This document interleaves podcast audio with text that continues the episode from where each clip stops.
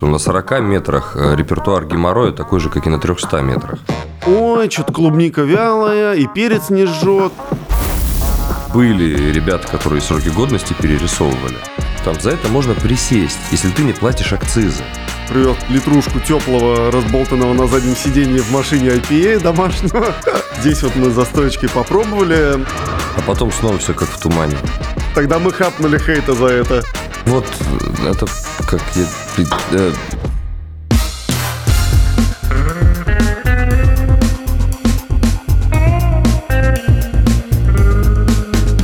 Два пива, пожалуйста. Всем привет, я Олег Короткий, журналист и домашний пивовар. Вы слушаете подкаст «Два пива, пожалуйста», подкаст о пиве, технологиях его производства и культуре его потребления. Если вам нет 18 лет, то немедленно выключайте, этот продукт не для вас. Спонсор второго сезона компания Zip Service, она импортирует в Россию сырье для пивоварения и строит заводы европейского бренда ZipTech под ключ. Два пива, пожалуйста. Находимся мы в петербургском кафе Бакунин. Напротив меня Юрий Митин и Александр Романенко, создатели и продолжатели пивоварни Бакунин. Здравствуйте.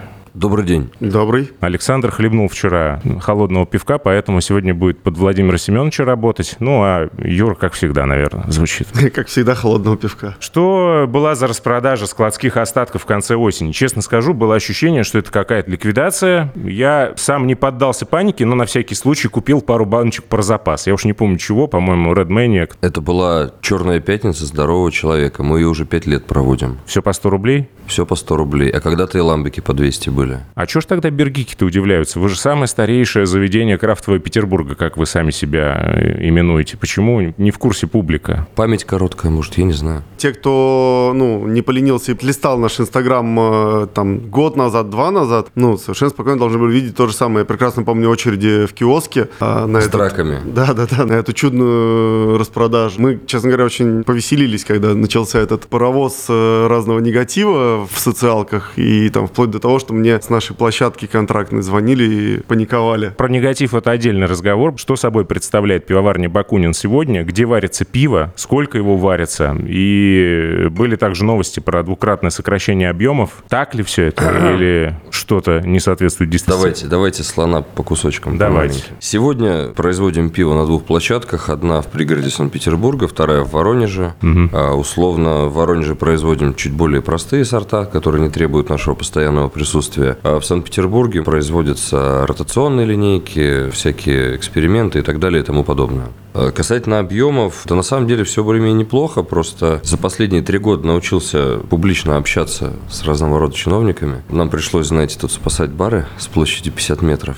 Поэтому, ну, в каких-то местах иногда сгущаем краски, но это требуется. Ага. Потому что если ты кричишь, что у тебя все хорошо, то, в общем-то, Так, и значит, вот этот вот ход с тем, что вот в Ленинградской области есть э, место, мы бы хотели построить пивоварню, но чиновники негодяи, бла-бла-бла, будем строить там в Эстонии, варить будем а вот это в правда. Латвии. Правда? Да, мы землю продали в Эстонии, не помню сколько там, не так давно. Да, действительно был проект, году в 16 мы его начали, чисто случайно вообще.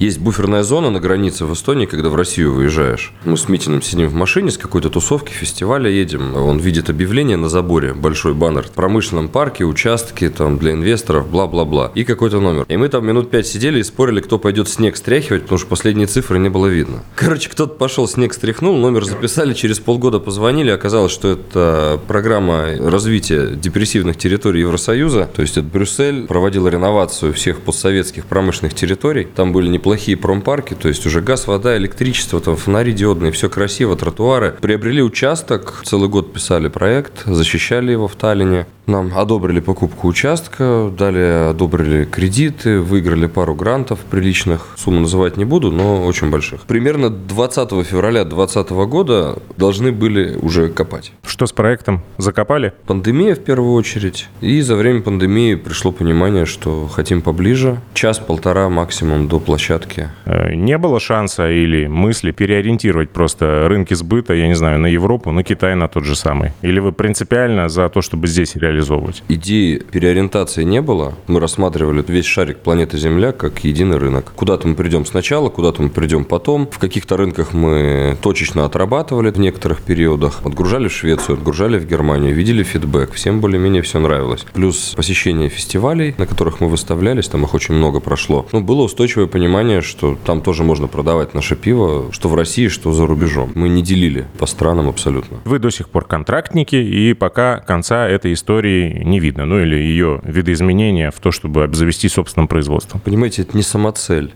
Ну, э, снижение костов для многих это самоцель, безусловно. Ну вот, э, зная многие проекты, не так-то и косты снижаются, это во-первых. А бытовухи и головника прибавляется достаточно много. Как вы контролируете производство пива? Жестко. Сколько? Когда? Основной контроль ежедневный в выездах пивовара на площадку. Если у нас в этот день есть розлив, обязательно идет замер уровня кислорода растворенного в продукции. У нас есть гихальтометр свой. Свой. Да, одни из первых мы его там лет, Мгм. может, 5-7 назад приобрели. Контроль э, растворенного кислорода, контроль остальных танков, которые на этапе там брожения, дображивания и так далее. Плюс постоянный контроль лабораторный, как в аккредитованные лаборатории, которые исследования и анализ по ГОСТу проводят, ну, такие сухие данные, так и в лаборатории, которые делают микроскопирование, показывают, что до посевов, что после посевов и так далее, да, то есть там питерские есть лаборатории. Ну и плюс, соответственно, контроль присутствия на некоторых э, варках, на варках новинок, которые там с какими-то особенностями технологическими в процессе есть. Но, судя по описанию, это работа 24 на 7. Это сколько людей этим занимается? Два технолога наших в штате, которые занимаются, ну и плюс, соответственно, они контролируют сотрудников непосредственно контрактной площадки. Антон задает вопрос.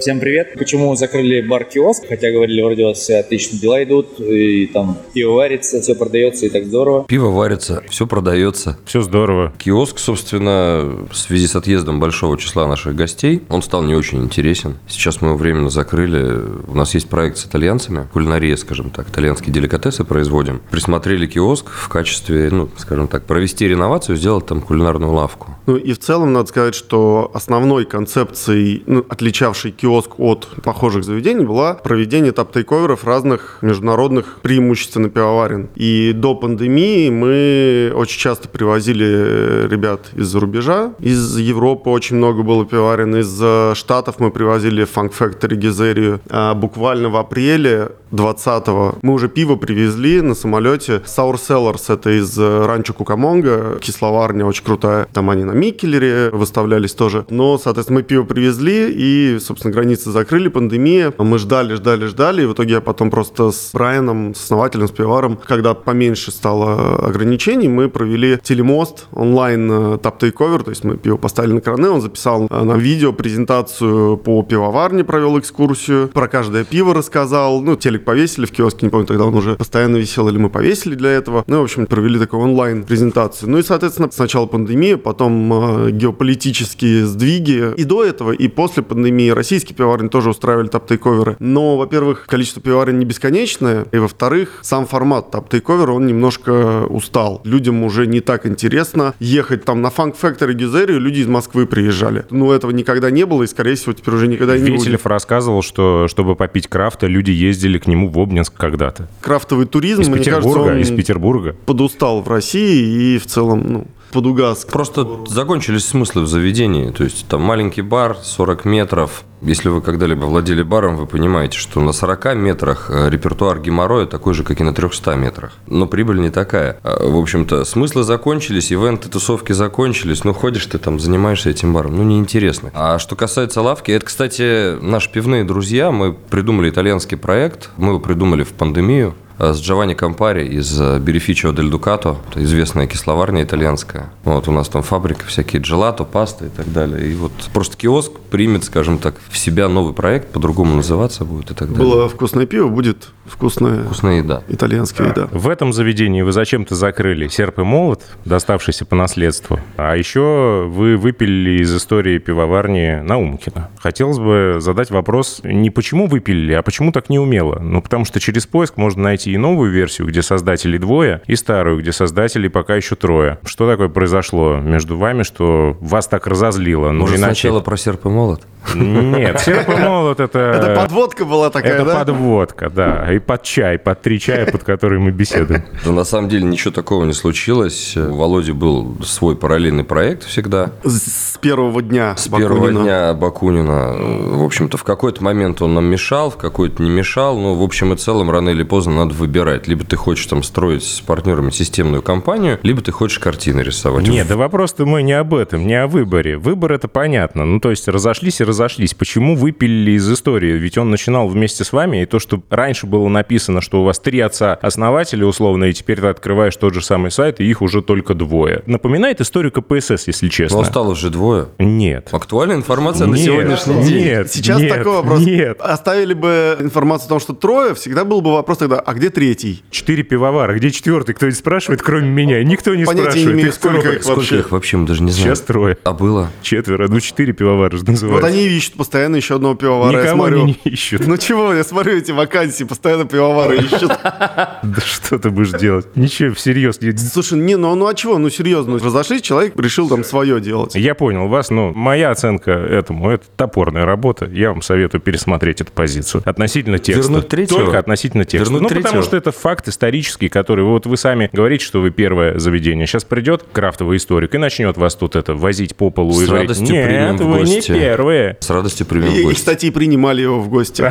Да-да-да, и дружили даже до одного Хорошо. момента. Юр, расскажи, давай сменим тему. Как ты начинал варить дома? Что ты пытался доказать себе и окружающим? Вообще, зачем тебе все это было? Это же головняк адский. Слушай, ничего я не хотел себе доказать. Это было так. Мы с друзьями поехали в Ригу на Новый год. Тогда не было какого-то пристрастия, крафтовое пиво, там что-то таинство какое-то. Нет, мы просто гуляли вечером, где бы там посидеть, попить пиво, и совершенно случайно увидели там вывеску «Эль Хаус». Ну, «Эль Хаус», «Эль Хаус», давай зайдем. Зашли и увидели какое-то безумное количество бутылочек разноцветных, совершенно незнакомых. И на кранах что-то какое-то очень незнакомое. Там максимум, что я до этого пил, это там был брюдок панк IPA, причем это было там буквально за 2-3 месяца до этого, когда плыли в Швецию и с другом сидели в пабе. Я пил Гиннес по привычке, а он такой, типа, а я возьму себе панк IPA. Я что-то попробовал, думаю, что странное, ну панк панк, фиг с ним. А тут, значит, мы смотрим какие-то тоже IPA, я вижу знакомые три буквы уже, такой думаю, надо попробовать. И, в общем, попробовали, там были какие-то Эндерсон, Вэлли, Founders, ну такая классика американского крафта. Что-то потом все как в тумане, в общем, весь э, отпуск э, новогодний мы там и провели в этом э, заведении чудом. Оно, к сожалению, буквально через пару лет закрылось, но когда мы вернулись в Питер, мы такие, типа, надо что-то, а где IPA-чик-то попить? Ничего не нашли, зато нашли магазин Мирбир, который тогда еще на улице Ленина находился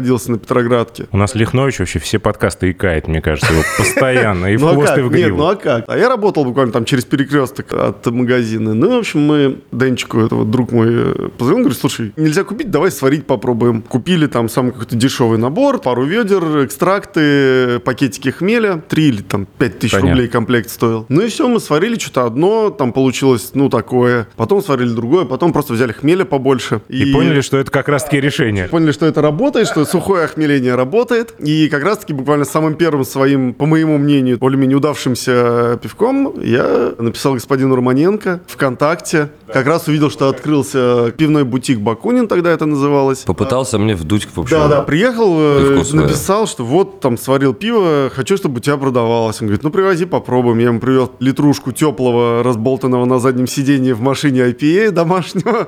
Здесь вот мы за стоечкой попробовали. А потом снова все как в тумане. Да, да, да. Потом снова как в тумане, и мы вот здесь у тебя сидим. Нет, вы у себя сидите. А с Наумкиным спорили о технологии или нет? А технологии нет. А технологий нет, потому что так получилось, что, ну, грубо говоря, изначально сложилось Саша это продажи, я это бэк-офис и какие-то концепции по пиву, именно концепции, там, а давай сварим вот это, вот там вот с такими хмелями, там и так далее, да. А Наумкин целиком полностью перекладывал это на лист, в рецептуру, в технологию. Сейчас эту работу кто выполняет? Технологии наемные. Я, конечно, больше стал понимать в технологиях и там в, в техниках применяемых, но все-таки, в общем, профессионалам это доверяю. Переложить это на технологический язык. А в конкурсах домашних пивоваров ты не участвовал? Нет, а Не успел. не успел, да, потому что на самом деле там сварили, ну, там, не знаю, 3-5 варок, и потом, собственно, когда Бакунин начался, это было сначала, ну, грубо говоря, параллельно с основной работой, и поэтому не хватало в основном так времени на домашние вещи, а потом, собственно, Бакунин стал основной работой, и опять стало не хватать времени на домашние варки. Так, слово Владимиру. Ребята, привет. Скажите, почему в 2022 году осенью вы не сварили традиционно сорт юбилейный? Это лучшее ваше пиво, мне кажется, за все времена. Факап. А, А да, чё не сварили? Факап. Не знаю, надо смотреть. У всех сложилось мнение, что это какой-то там наш осенний сорт, но в то же время никто не обращал внимания, что мы его иногда варили и там и летом, и там весной где-то. Поэтому у меня не было четкой установки, что это вот только осенью. К юбилею, который будет как раз осенью, к десятилетию, будет юбилейный юбилейный. Юбилейный, юбилейный. Отлично. Артем. Есть впечатление, что на пивоварне Бакунин сорта придумывают методом броска кубиков с разными написанными стилями. И что то и ходит продакшена а-ля Imperial Pilsner и подобные вещи. Однако все-таки один сорт меня очень сильно интересует. Кто автор Full Kettle, Sour Deep ДДХ? Как это вообще приходит в голову на Бакунине? Ну, берешь один кубик, берешь второй, третий, подбрасываешь. Все. Просто раньше про Саллинс говорили так, что он э, кидает кубики с названиями хмелей и делает IPA с этими хмелями. По поводу этого фулкетла я хотел сказать. Это в Латвии мы варили, когда еще площадка там была. И на самом деле сорт получился очень крутой. Мне очень понравился. И единственное, почему его захейтили, ну, относительно в том же в тапке, да, потому что там, ну, была небольшая проблема с карбонизацией. Он был практически, ну, типа, флэт. Касковый. Да, да, Надо да. было да. дописать просто касковый, и все встало бы на свои места. Да, но на самом деле сама концепция двойной IP с мощным сухим охмелением, она очень, на мой взгляд, живучая. Кто рисует этикетки, кто придумывает названия, и кто и как решает, что варить, а что не варить? Как у вас это сейчас устроено? Не один человек за все отвечает. За визуал в основном отвечаю я, по большей части. И за нейминг тоже. И за нейминг. А, как это происходит, посмотрите, есть такая смешная картинка, как Икея придумывает название, я примерно так же. Там такой монстр сидит, короче, в комнате, они заходят, он как назвать светильник? Типа он там что-то и все. Ну, в реале это типа мы придумываем с технологами концепцию сорта, образно. Кисляк с такими-то фруктами, такая-то там крепость, такие-то акценты и так далее. Дизайнер делает подборку Обложек? обложек, да, фонов. И, соответственно, дальше господин Романенко выбирает и м, креативит с У названием. нас, кстати, на многих этикетках это Санкт-Петербург. Если кто не в курсе, можно брать баночки, гулять по городу, вот так вот прикладывать, например, там, к какому-нибудь дому, и ты увидишь, где это сфоткано. Что выпускать, что не выпускать, и много ли забраковали? Браковали. концепции или ну, ты нет, уже готовое, сваренное, сваренное? вот, и вы такие Бывало. сидите и думаете, ё-моё, что это Слушай, за... бывало вплоть до того, что оно уже розлито в банке, привезено на склад. И утилизировано. И потом, да, мы его утилизируем. Пик этого пришелся на первую волну локдауна. Все вроде бы уже там пиво готово, бабок нифига нету, все закрыто везде, а мы бракуем три варки, что ли, подряд в течение там полутора месяцев. Вот это было больно прям. Ну, бывали случаи, не, я не скажу, что это много, опять же, там, в соотношении с чем, ну, не знаю, пару-тройку варок в год, может быть. Кирилл Белозеров. Кто, по вашему мнению, должен следить за качеством продукта, отданного дистрибьютору, и его качестве на конечной точке? Потому что мое первое знакомство с томатным гозе у меня произошло с вашим сортом Яслянка, и это был полный швах. Отличный вопрос. Да, и этот вопрос усугубляет что-то обстоятельство, что сорт сварен в коллаборации с Токсовой и On The Bones. Токсово во всем виноваты. Они должны были следить за всем у Да, всех. да, да, да. Спросите Шмалдаева. На самом деле крутой вопрос, но у нас недоразвита дистрибуция малых российских пивоварен. Здесь не Америка все-таки. Это в Штатах тебе условный фаундерс не загрузит три палета, если ты подал теплую машину. И они даже с пивоварни не уедут, блин, в тепле. Но в России все не так, к сожалению. По-хорошему, по-правильному, естественно, за это должны отвечать мы. Мы отвечаем за наших партнеров, которые представляют нас в регионах. Но, блин, далеко не все наши партнеры понимают, что такое там нормальное хранение. Есть, к сожалению, ну, были ребята, которые сроки годности перерисовывали. Но ваша ответственность, она в чем заключается? Если в тапке человек написал, что у него, как вот у нас было два выпуска назад, пиво взорвалось, э, значит, в сумке с ноутбуком, залило там два паспорта, российский и еще какой-то, технику, вот что бы вы сделали в этой ситуации? Сказали, ну, чувак, извини, Нет, тут бы мы с чуваком связались, поговорили бы, конечно. Кто это, реворд был, да? Да, это у Реворта Реворд был. Слушай, нет, были ситуации, и ноутбуки заливало, там и потолок стреляло. Мы только-только начинали в банку лить, и какой-то IPA у нас там буквально через два дня розлива IPA начал отстреливать с крышкой вместе. Ну, мы отзывали полностью партию. Все, причем она уже успела в регионы уехать частично. Мы отзывали полностью партию. Самое смешное было, когда коллапс лаператой варили. О, это условно смешное. Там, короче, просто по всей Каталонии взрывались бутылки с кусочками грейпфрута. русские наступают. Да, да, да, это было жестко, то есть мы собирали возврат, там извинялись Причем перед всеми. э, в Латвии еще использовалась бутылка более тонкая для... Она не, не возвратная была, не оборотная. Тоньше, легче для логистики она. Это не то, что мы ее выбрали. это- Ну, она выдерживала что-то, но она гораздо меньше выдерживала. Поэтому, да, стреляла Это был даже в самый большой, короче, Ну, кейс. Были разные ситуации. Но в целом, я говорю, если к нам доходит от конечного потребителя, пострадавшего от качества нашей продукции какой-то запрос, мы его всегда отрабатываем, стараемся никого не это Но самое. отвечая на вопрос, отвечает все-таки производитель. Производитель выбирает партнеров, производитель выбрав того или иного партнера должен как бы с него спрашивать. Но, к сожалению, недоразвита дистрибуция малых пивоварен, не самые там опытные дистрибьюторы, это просто факт, никого не хочу обидеть, но есть компании там с 30-летним опытом на рынке, а есть компании с 5-летним опытом на рынке. Как правило, с э, русским крафтом, с малыми пивоварами работают молодые компании. У них еще не так много опыта. Как появились сорта Рука Бога, Red Maniac и Salty Dog? Вот почему-то эта троица меня больше всех интересует. Так, Red Maniac – это был коллапс с Ромой Редманом, А до этого это была,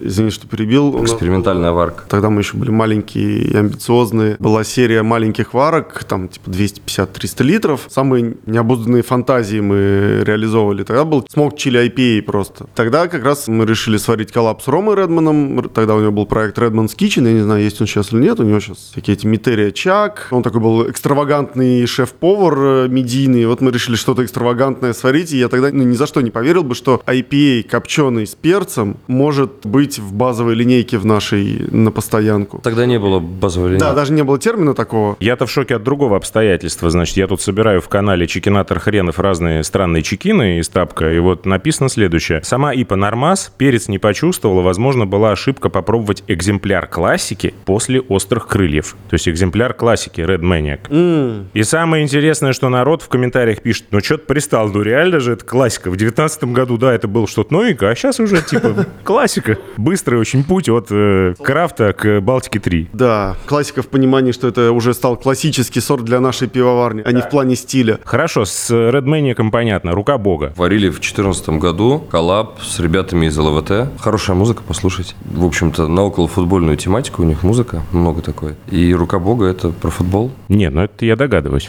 Кстати, не все догадываются. Да, в 2014 году придумали такую историю с ними. Ребят после этого пооткрывали бары, называется «Все твои друзья». Потом со временем их логотип с ротацией этикеток ушел просто с упаковки. Но как бы изначально в коллабе с ними придумали. Понятно. А Salty Dog зачем вообще понадобился? Ну, это какая-то же неправильная газяха. Народ пишет, там помидоры не положили, вот это вот все. Ну так он и появился тогда, когда еще помидоров на рынке не было. Да-да-да-да.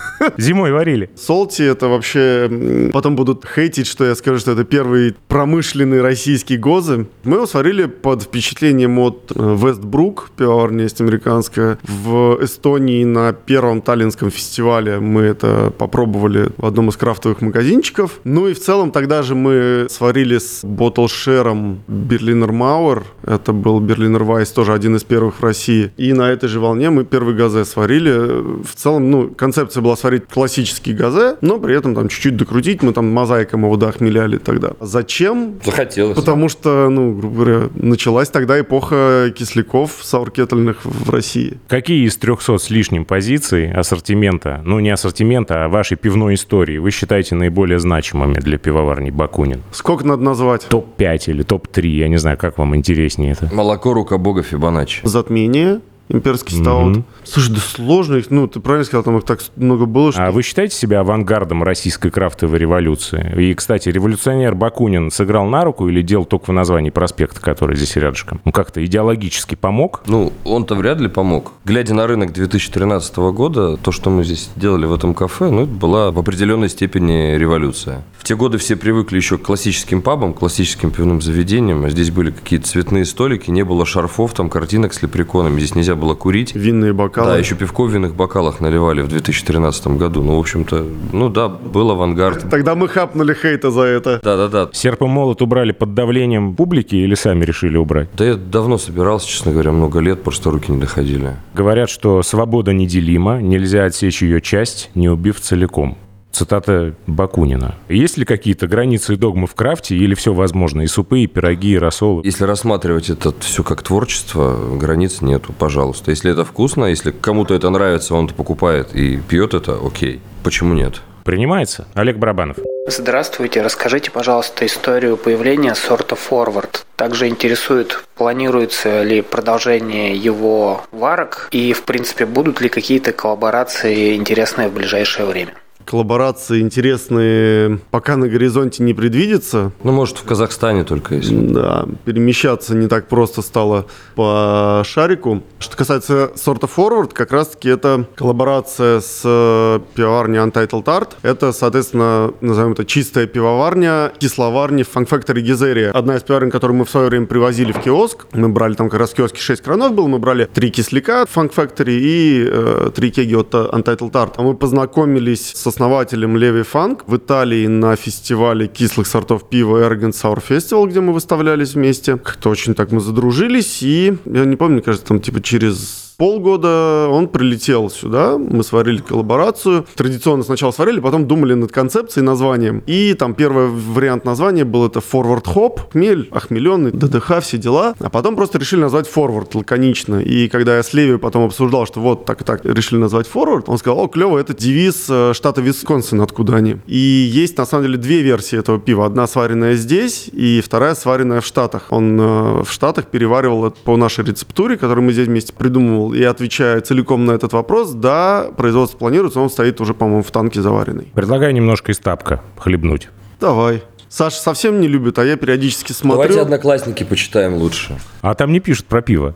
Почему? Ты что, не знал, что там не пишут про пиво? Нет. Зачем ты там сидишь тогда? Обычно туда кинешь. Странно, ну ладно. Нет, на самом деле здесь не только плохое, но и хорошее. Я так чередую. Понятное дело, начнем с негатива. Говнина. Никогда не пил мочу, но думаю, на вкус она такая. Сделал глоток, выплюнул, вылил все на. Года два обходил эту пивоварню стороной, так как было ощущение некой ужимки, экономии, всего по минимуму, но задрав цену. Это все один чикен? Это второй уже, А, да. ага. И еще вот. Ну, ето топ.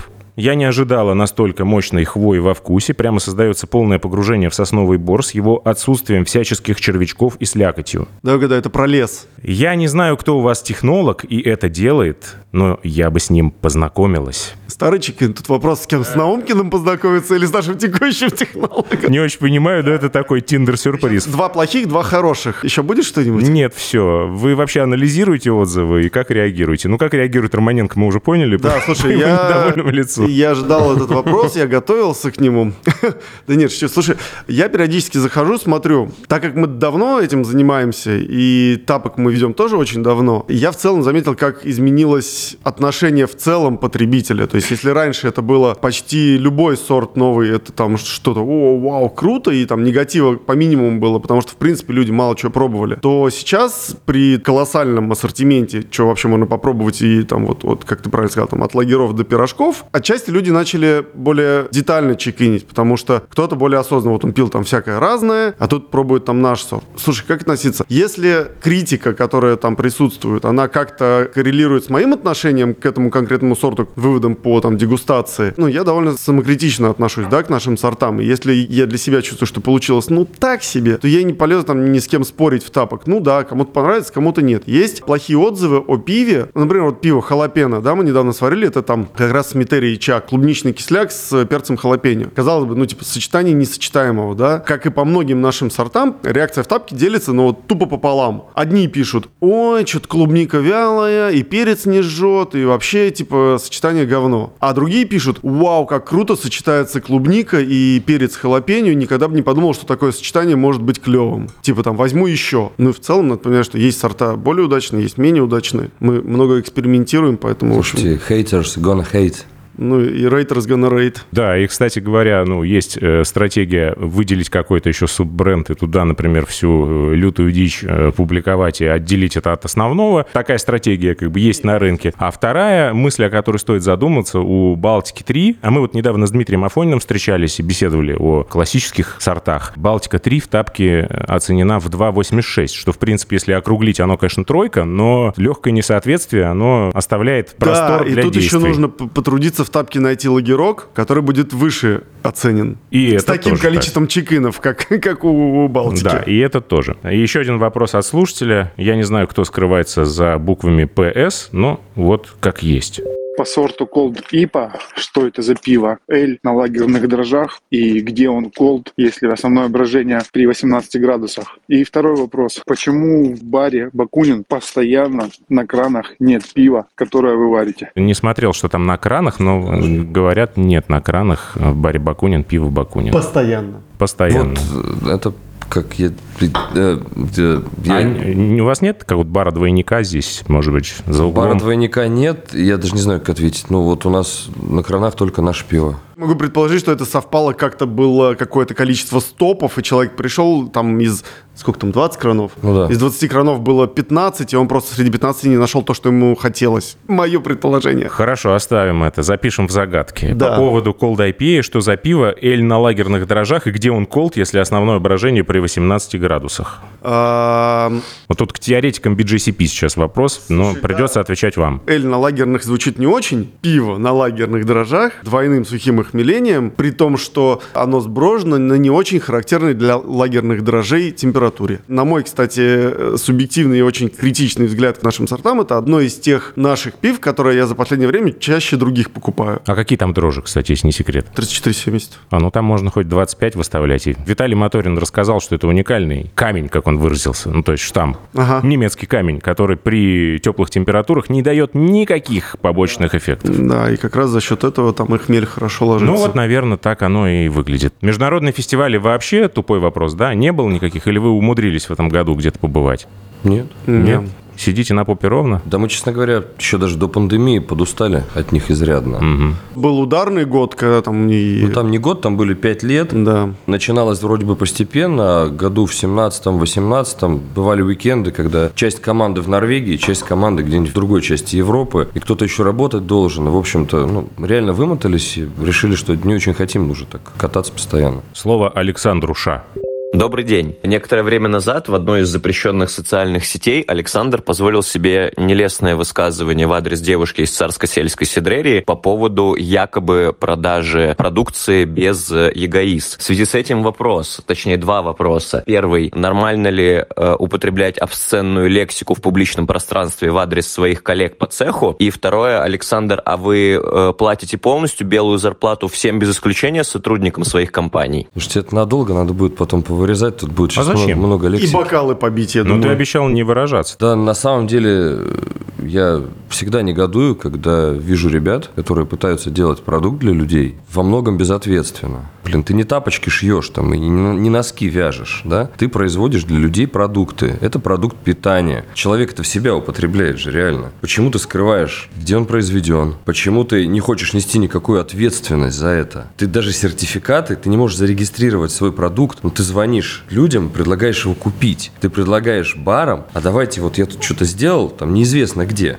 Но это сейчас не ответ на вопрос. сейчас мы дойдем до этого. Какого черта? Следующий момент, опять-таки, это наш, может быть, международный опыт. Мы знакомы с пивоварами там во всем мире, мы дружим, общаемся. Чернухи нет нигде. В той же там Скандинавии, многими любимой, там за это можно присесть, если ты не платишь акцизы. У нас государство все-таки, ну, не дураки, они понимают, что и как происходит. И когда вылезают на рынок вот такие чернушники, которые начинают разбрасывать коммерческие предложения в открытую, говоря, что продуктов в ЕГАИСе нету, и просят бабки себе на Сбер перевести, а потом государство закручивает гайки. Так страдают от этого не вот эти чернушники. Страдают от этого нормальные ребята, которые платят акцизы, трудоустраивают людей, которые сдают свое пивко в лабораторию. А как можно еще нормально относиться к таким людям? Я не могу к ним нормально относиться. Простите, я пивом занимаюсь больше 20 лет. Именно в оптовых продажах, я вот как sales, в 21 год попал в пивную компанию, блин. Я не понимаю, как вот может такое быть, честно. Можете вырезать, можете не вырезать. Ну, этим людям по рукам надо надавать. Они реально, блин, просто гробят страну, гробят сектор малого бизнеса, потом его начинают регулировать, ну, начинают палки в колеса ставить. Как можно нормально относиться? Вопрос был про хорошие манеры, культурные отношения. Мы же в Петербурге, культурной столице России. Вопрос мой там был про бизнес-этику. Это в первую очередь. А если люди себе позволяют, как в каменном веке, там, вот что-то менять, там, не знаю, камень на палку, ну, я не могу к этим людям, простите, по-другому относиться. Ну, вот что хотите, говорите обо мне, но, блин, так нельзя. И за это надо жестко наказывать. Вот почему вот этот юноша, который тоже не любит платить акцизы от своей пивоварни, мы его знаем, почему он, например, не возмущается, что вот эта сидрерия не платит акцизы, а потом из-за таких, как они, нагибают всю отрасль новыми регулировками. Его же это не волнует, вот такое поведение. Потому что он такой же. А нас это волнует, потому что мы от этого страдаем. И другие товарищи от этого тоже страдают. Ну, блин, как? Пора переводить подкаст «Два пива, пожалуйста» в формат дебатов. Я давно чувствую, что назрела эта необходимость. Сначала позовем двух первых пивных сомелье, ну а дальше как пойдет. Боюсь, после этого будет тяжело Это, переплюнуть это их. очень болезненный вопрос, серьезно. Мы стараемся правильно работать. Все эти ЕГАИСы, РАРы и так далее и тому подобное. Мы ну, более-менее системной компанией себе считаем. Когда мы видим, что вот просто, да какие акцизы, да ну плевать на них, да там и так далее. Ну что это, как это? Последнюю часть вопроса я все-таки повторю. И второй. Александр, а вы платите белую зарплату полностью всем без исключения сотрудникам своих компаний? Абсолютно. Абсолютно. Ну вот, что называется, сам нарвался. Сейчас еще один вопрос. И тут уже, наверное, меня будут бить, но я буду защищаться. Нов-нов. Вопрос к Романенко. Где бабки? Где бабки ты, мудила? А я не знаю даже, кто это. Ну, я правда не Ну, знаю. судя по всему, кому-то денег должен. Я не знаю. Ну, не работал у меня этот парень, скорее всего. Я не знаю, по голосу я его не узнал. У нас на три бара 7 барменов. Из них там 50% это девочки, например. Я правда не знаю, кто это. Если Романенко кому-то должен денег, Человек не прячется и не пишет в, там в чатиках, а он звонит, говорит, там, Саш, ты мне должен, заплати. Ну, это какие-то анонимы. Я, честно, не могу это комментировать. Хорошо. Телефонный номер Александра Романенко будет в описании к этому ролику и э, Плюс в 7, первом 9, комментарии. 1, 1, 9, 0, 0, 57, 77. Это ни для кого не секрет, он размещен там на многих сайтах, в общем-то. Пожалуйста. Сколько миллионов долларов вбухали маркетинговые бюджеты? Пиар через селебов, Шнур, Дудь, Chemical Brothers. Каста здесь. В семнадцатом году э, знакомые обрывают телефон, помоги со шнуром договориться, помоги с Дудем. Так я узнал, кто такой Дудь, в общем-то. Иноагент, кстати говоря. Я должен сделать эту ремарку. Помоги договориться, вот такой крутой у тебя продукт плейсмент и так далее. Я вообще не знаю, что это такое. Начинаю искать какого-то Дудя на Ютубе. А они там со шнуром руку бога, короче, пьют и рекламируют. Реально потом еще месяц все звонили, просили организовать тоже продукт плейсмент. Я Мог бы на агентских неплохо бы подняться, мне кажется. Очень круто было в семнадцатом году еще с кастой. После долгого молчания у них альбом вышел «Четырехглавый орет». И у нас несколько сортов мы тяжелых сварили и назвали их по, собственно, по тексту песен. И там было в тексте «От колыбели до могилы мы хмурые, как небо над Тагилом». Ну, в общем-то, и мы сделали «Тяжеляк, небо над Тагилом». Еще был «Барлевайн скрепы», это тоже их трек. И нам звонят из МВД Нижнего Тагила. Мэрия на нас заявление написала. И начинают на нас жестко наезжать. Вы что, хотите как Галустян и Петросян или как Каста? Сейчас вам достанется. Дайте нам пиво попробовать, что это вы здесь сварили. Потом в новостях тагильских вечером зачитывают, э, собственно, наш текст из Инстаграма. Небо над Тагилом, вдохновившись промышленной дымкой, петербургская пивоварня выпустила хмельной напиток под таким названием. Плотные, не пропускающие лучи надежды, имперский стаут, чья горечь берет за душу. Крепкий и дымный, как нависающий смог, индустриальная романтика жженого солода. Мэрия Тагила все-таки нашла небо над Тагилом, только не в Питере, а где-то на складах наших дистрибьюторов, там где-то за Уралом. Распили, зашерили, одобрили, и потом позвонили. сказали- Зачекинили. Зачекинили, сказали, что все окей, к вам претензий нет. Там появился аккаунт, что ли, Мэрии Тагила в тапке. Прикольно. Так а с Дудем и со Шнуром как так вышло, что в руках у Шнурова Да оказалось ваше никак, ну пиво? он ж пьет постоянно что-то. Из того, что нам известно, Юр Дудь просто шел на интервью и, э, зная, что Шнур, скорее всего, будет что-то пить на интервью, где-то, э, уж не знаю, специально или не специально, или случайно купил наше пиво. Ну, Денег не платили, мы не... Да не- нет там таких денег, и Да, не сто- было столько нету денег, денег никогда. там Шнурову заплатить. Ну, пивком угостить Интересно, можем. у кого э, ценник выше, у Дудя, у Шнура или у Chemical Brothers? А вам-то счет не выставили за использование Кого? названия трека? А мы одну буковку поменяли. Где, в каком? Электробэнк. А, да? Окей. Ты смотри, везде подложили. Романенко договорился. Так еще же была история про руку Бога, которая теперь э, рука Бга. Ты не видел, что теперь... Я видел, видел, но я догадываюсь, по каким причинам. Ну, тут э, интересный нюанс, что потом можешь, конечно, вырезать это, что претензию нам предъявила не РПЦ, И не Роспотреб. и не Роспотреб, а Росалкогольрегулирование при очередном там перерегистрации декларации вдруг э, возбудились на эту тему и сказали, какой что это оскорбление чувств верующих. Мы уж Опа. не стали вдаваться в подробности, а имеете ли вы полномочия Бога со звездочкой, это вообще вот это оскорбление уже. Тут уже давно мысль витает в воздухе о том, что РАР берет на себя слишком многое. Мы поконсультировались с разными инстанциями и людьми, и нам сказали, что, ну, нет, вы, конечно, можете начать э, раскачивать, но в конечном-то итоге все дойдет э, до РПЦ, и вряд ли вы этого хотите. Мы могли долго и упорно рассказывать, что это не имеет никакого революционного Революционного. А- Оговорка по Бакунину. Революционного и религиозного подтекста, ну, как бы... У меня больше нет вопросов. Маленькое турне по северной столице подходит к концу, как и весь второй сезон. Герои этого выпуска Юрий Митин и Александр Романенко, создатели и продолжатели пивоварни Бакунин. А спонсор второго сезона компания Zip Service. Она импортирует в Россию сырье для пивоварения, строит завод европейского бренда Ziptec под ключ и поддерживает такие хорошие подкасты про пиво, как подкаст «Два пива, пожалуйста». Я Олег Короткий, журналист и домашний пивовар. Всем счастливо. Пока. Пока. Два пива, пожалуйста.